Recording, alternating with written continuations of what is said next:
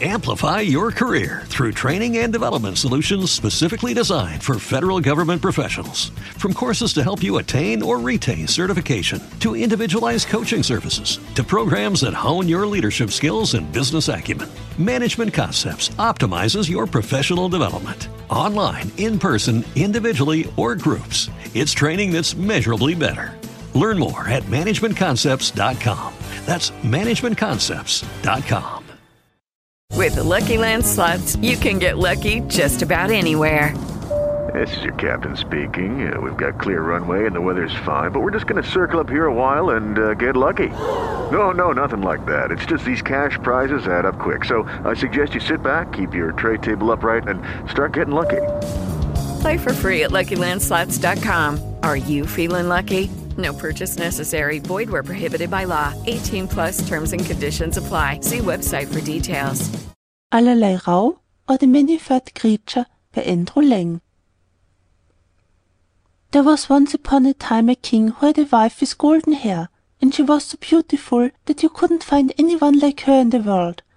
It happened that she fell ill, and when she felt that she must soon die, she sent for the king and said, "If you want to marry after my death, make no one queen unless she is just as beautiful as I am, and has just such golden hair as I have. Promise me this." After the king had promised her this, she closed her eyes and died. For a long time the king was not to be comforted, and he did not even think of taking a second wife. At last his councillors said, "The king must marry again, so that we may have a queen." So messengers were sent far and wide to seek for a bride equal to the late queen in beauty, but there was no one in the wide world, and if there had been, she could not have had such golden hair. Then the messengers came home again, not having been able to find the queen. Now the king had a daughter, who was just as beautiful as her dead mother, and had just such golden hair. One day when she had grown up, her father looked at her, and saw that she was exactly like her mother, so he said to his councillors, "I will marry my daughter to one of you, and she shall be queen, for she is exactly like her dead mother, and when I die her husband shall be king." But when the princess heard of her father's decision, she was not at all pleased, and said to him, "Before I do your bidding I must have three dresses, one as golden as the sun, one as silver as the moon, and one as shining as the stars. Besides these, I want a cloak made of a thousand different kinds of skin. Every animal in your kingdom must give a bit of his skin to it." But she thought to herself, "This will be quite impossible, and I shall not have to marry some one I do not care for." The king, however, was not to be turned from his purpose, and he commanded the most skilled maidens in his kingdom to weave the three dresses, one as golden as the sun, one as silver as the moon, and one as shining as the stars. And he gave orders to all his huntsmen to catch one of every kind of beast in the kingdom, and get a bit of its skin to make the cloak of a thousand pieces of fur. At last, when all was ready, the king commanded the cloak to be brought to him, and he spread it out before the princess and said, "To morrow shall be your wedding day." When the princess saw that there was no more hope of changing her father's resolution, she determined to flee away. In the night, when every one else was sleeping, she got up, and took three things from her treasures a gold ring, a little golden spinning wheel, and a gold reel. She put the sun, moon, and star dresses in a nutshell, drew on the cloak of many skins, and made her face and hands black with soot. Then she commended herself to God, and went out and travelled the whole night till she came to a large forest, and as she was very much tired, she sat down inside a hollow tree and fell asleep. The sun rose, and still she slept on and on, although it was nearly noon. Now it happened that the king to whom this wood belonged was hunting in it. When his dogs came to the tree they sniffed, and ran round and round it barking. The king said to the huntsman, "See what sort of wild beast is in there." The huntsman went in and came back and said, "In the hollow tree there lives a wonderful animal that we don't know, and we have never seen one like it. Its skin is made of a thousand pieces of fur, but it is lying down asleep." The king said. See if you can catch it alive, then fasten it to the cart and we will take it with us." When the huntsman seized the maiden, she awoke and was frightened, and cried out to them, "I am a poor child, forsaken by father and mother. Take pity on me and let me go with you." Then they said to her, "Many furred Creature, you can work in the kitchen. Come with us and sweep the ashes together." So they put her in the cart and they went back to the palace. There they showed her a tiny room under the stairs, where no daylight came, and said to her. Many furred Creature, you can live and sleep here." Then she was sent to the kitchen, where she carried wood and water, poked the fire, washed vegetables, plucked fowls, swept up ashes, and did all the dirty work. So the Many furred Creature lived for a long time in great poverty. Ah, beautiful King's daughter, what is going to befall you now?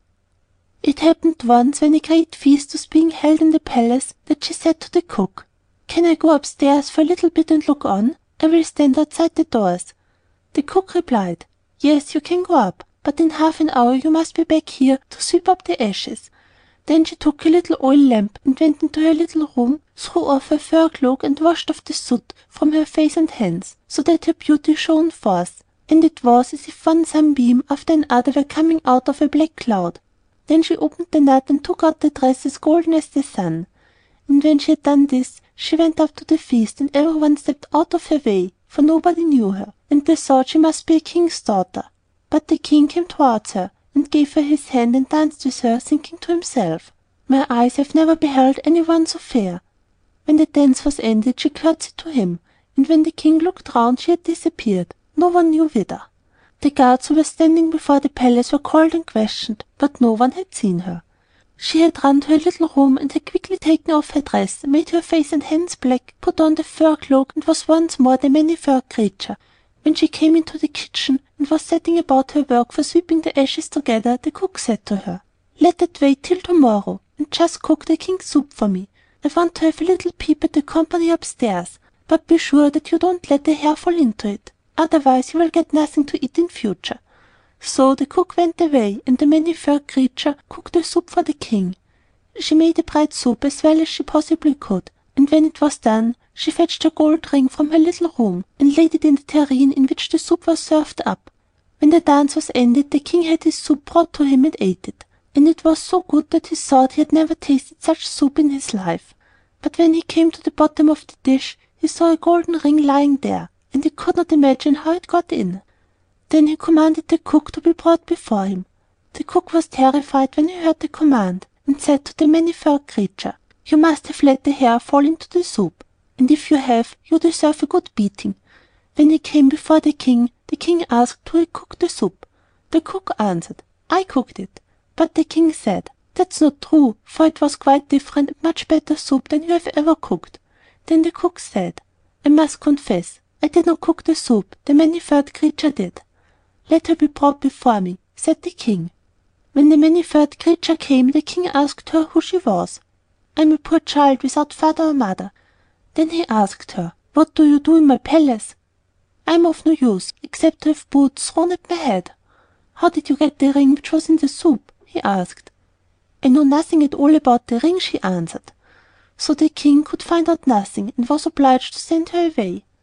After a time there was another feast, and the Many furred Creature begged the cook, as the last one, to let her go and look on. He answered, "Yes, but come back again in half an hour, and cook the king the bread soup that he likes so much." So she ran away to her little room, washed herself quickly, took out of her nut a dress as silver as the moon, and put it on. Then she went upstairs, looking just like a king's daughter, and the king came towards her, delighted to see her again, and as the dance had just begun they danced together. But when the dance was ended she disappeared again so quickly that the king could not see which way she went. She ran to her little room and changed herself once more into the Many furred Creature, and went into the kitchen to cook the bread soup. When the cook was upstairs she fetched the golden spinning wheel and put it in the dish, so that the soup was poured over it. It was brought to the king, who ate it, and liked it as much as the last time. He had the cook sent to him, and again he had to confess that the Many furred Creature had cooked the soup.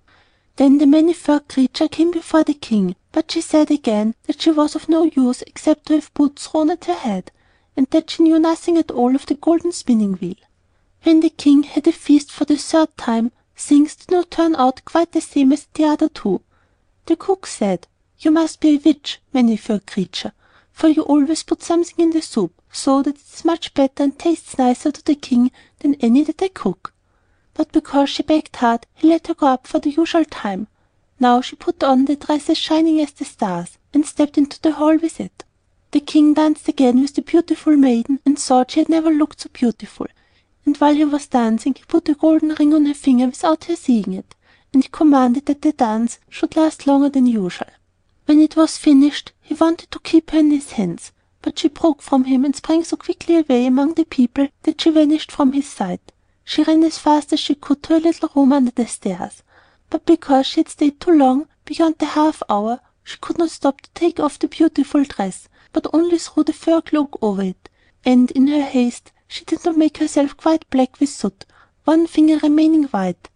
The Many furred Creature now ran into the kitchen, cooked the King's bread soup, and when the cook had gone she laid the golden reel in the dish. When the King found the reel at the bottom he had the Many furred Creature brought to him, and then he saw the white finger and the ring which she had put on her hand in the dance. Then he took her hand and held her tightly, and as she was trying to get away she undid the fur cloak a little bit, and the star dress shone out. The King seized the cloak and tore it off her. Her golden hair came down, and she stood there in her full splendor, and could not hide herself any more.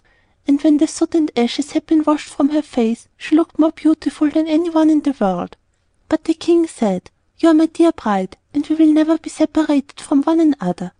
So the wedding was celebrated, and they lived happily ever after. Grimm. End of Allerleirauh, or the Many-Furred Creature. Amplify your career through training and development solutions specifically designed for federal government professionals. From courses to help you attain or retain certification, to individualized coaching services, to programs that hone your leadership skills and business acumen, Management Concepts optimizes your professional development. Online, in person, individually, or groups, it's training that's measurably better. Learn more at managementconcepts.com. That's managementconcepts.com. Lucky Land Casino asking people what's the weirdest place you've gotten lucky? Lucky? In line at the deli, I guess? Aha, in my dentist's office. More than once, actually. Do I have to say? Yes, you do. In the car before my kids' PTA meeting. Really? Yes. Excuse me, what's the weirdest place you've gotten lucky? I never win and tell. Well, there you have it. You can get lucky anywhere playing at LuckyLandSlots.com. Play for free right now. Are you feeling lucky? No purchase necessary. Void where prohibited by law. 18 plus. Terms and conditions apply. See website for details.